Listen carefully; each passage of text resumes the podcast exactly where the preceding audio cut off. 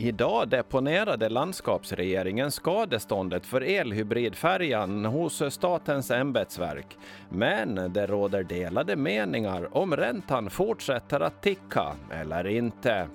Det riktas skarp kritik mot skyddshemmet Tallbacken i ett öppet brev. De som har berättat det här är ju människor som har varit våldsutsatta, det är deras upplevelser. Och på väderfronten, intet nytt. Det fortsätter att vara grått.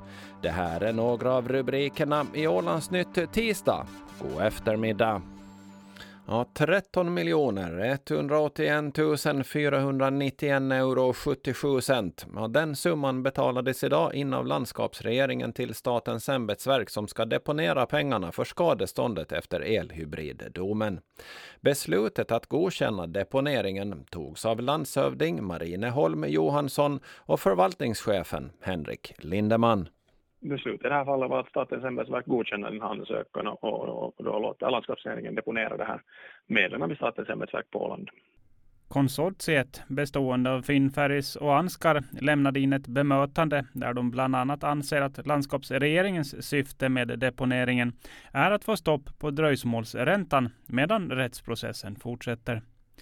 Konsortiet menar att då landskapsregeringen inte gett konsortiet begärd bekräftelse på huruvida och till vilken del den eventuellt nöjer sig med hovrättens dom erkänner landskapsregeringen att det inte finns någon fordran som ska betalas. Men ämbetsverket går på ett annat spår och vi hör Henrik Lindeman motivera deras beslut.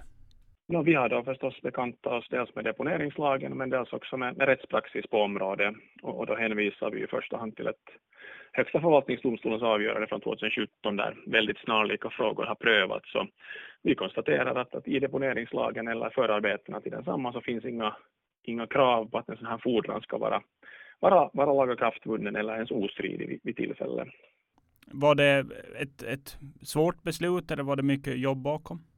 Nu kan man säga så att det var mer arbetsdrygt än ett vanligt ett normalt deponeringsärende, absolut. Men, men ska komma ihåg att det som ämbetsverket i det här fallet har, har prövat är ju huruvida huruvida det där summan kan deponeras, det vill säga att uppfylls förutsättningarna enligt deponeringslagen. Att något annat har vi inte tagit ställning till, utan vi har konstaterat att det är en sån fordran som kan deponeras och vi har, vi har konstaterat att mottagaren då har, har vägrat ta emot den här och då har det funnits enligt vår uppfattning förutsättningar att deponera medlen. Eh, vad händer nu då? Vad är nästa steg? Men nu finns det då uh, möjlighet, eller nästa steg är att, att, att då sökanden, det vill säga därför landskapsregeringen ska meddela meddela borgenären att om det här att det finns deponerade, då har borgenären möjlighet att söka ut de här medlen från, från Statens ämbetsverk. Och det sa förvaltningschef Henrik Lindeman. Patrik Lindfors, konsortiets juridiska ombud, skriver i ett mejl till Ålands Radio att konsortiet knappast kommer att besvära sig mot ämbetsverkets beslut eftersom en deponering inte påverkar landskapsregeringens skyldighet att betala dröjsmålsränta. Det här alltså enligt konsortiet. Reporter här var Dan Sjöblom. Och så här kommenterar finansminister Mats Perama konsortiets uppfattning om att dröjsmålsräntan fortsätter att ticka. Ja, jag har ju inte samma uppfattning och, och hela tanken med, med, med eh, deponeringsinstrumentet som vi ser det så är ju att det finns till just för en situation när inte en, en eh, mottagare vill ta emot pengarna, i det här fallet då konsortiet, så att vi menar ju att vi, vi genom det här då att vi har fått nu tillstånd att deponera pengarna på det statliga kontot så har vi fullgjort vår, vår skyldighet eh, i och med domen i, tingsrätt och hovrätt och därmed så har vi uppfattningen att räntan, räntan slutar ticka. Kan man tolka det på olika sätt? Eh, ja, vi gör bara en tolkning i varje fall och det man kan fråga sig är att eh, varför skulle det här Eh, deponeringsinstrumentet finnas om inte just för det här ändamålet. Alltså, vi vet ju vem mottagaren är, är och mottagaren vill inte ta emot pengarna och, och eh, då måste vi få en möjlighet, så som vi, vi tolkar lagstiftningen, att, att fullgöra vår skyldighet och det har vi gjort då anser vi via den här deponeringen. Och det sa finansminister Mats Perama. Reporter Dan Sjöblom. Nationalmuseet för Ukrainas historia under andra världskriget har skickat en skrivelse till vice Annika Hambrud med en begäran om att få geväret som används som fredssymbol utanför Rysslands konsulat i Mariehamn. Museet skriver att de blivit medvetna om rättsprocessen mot Ulf Grissner i Ålands tingsrätt förra veckan. Han stod åtalad för skjutvapenbrott och geväret riskerar att förstöras. Museet har noterat att geväret är tillverkat 1916 och användes under Finlands vinterkrig mot Sovjet 1939 till 1940. De anser att geväret har en unik historia och menar att det är viktigt att det bevaras.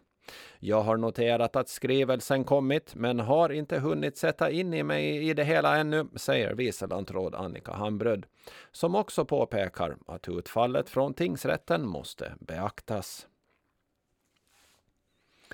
En arbetsgrupp under Ålands feministparaply riktar i ett öppet brev skarp kritik mot skyddshemmet Tallbacken och personalens bemötande av våldsutsatta kvinnor.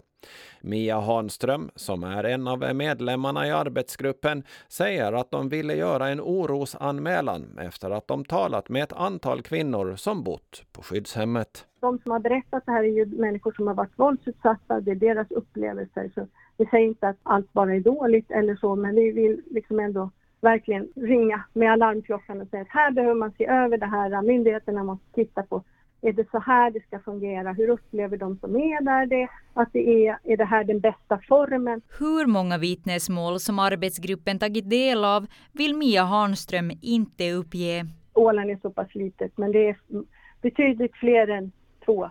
Arbetsgruppen skriver bland annat att stödsamtal inte existerar på Tallbacken och personalens bemötande kritiseras i väldigt hårda ordalag.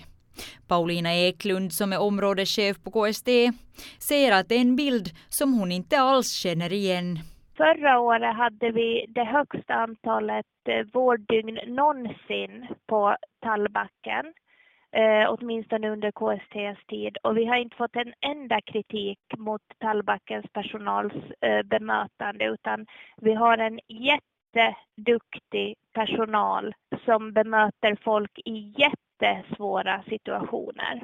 Paulina Eklund säger att KST välkomnar en granskning och att de anser att de har en bra verksamhet som de gärna utvecklar vidare. Sen tycker jag det är tråkigt för till vissa delar tycker jag att det här brevet verkar osakligt eh, och eh, vissa saker där tänker jag att eh, eh är svårt att, att bemöta när det, när det är ganska eh, allmänt skrivet att man vet inte i vilka situationer det här har, har varit eller när det har hänt eller vad är det som har hänt.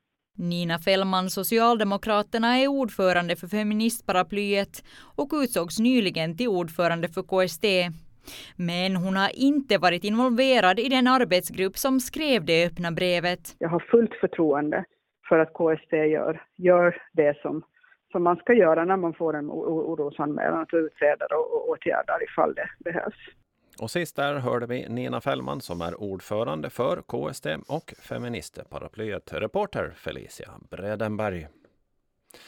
Sport och fotboll. Finland U19 vann en träningslandskamp mot Irland med 2-0 i Erikkilä idag tisdag. Åland Uniteds Tilda Rots började matchen på bänken och kom in i den 60 minuten när ställningen var 1-0. Med drygt 10 minuter kvar av matchen hade Tilda Rots läge två gånger om att öka på till 3-0. Irlands målvakt hade räddat ett skott där Rots fick returen framför fötterna och sköt ett skott som målvakten räddade igen. Och sen följande retur hamnade också den hos Rots som då träffade ribban.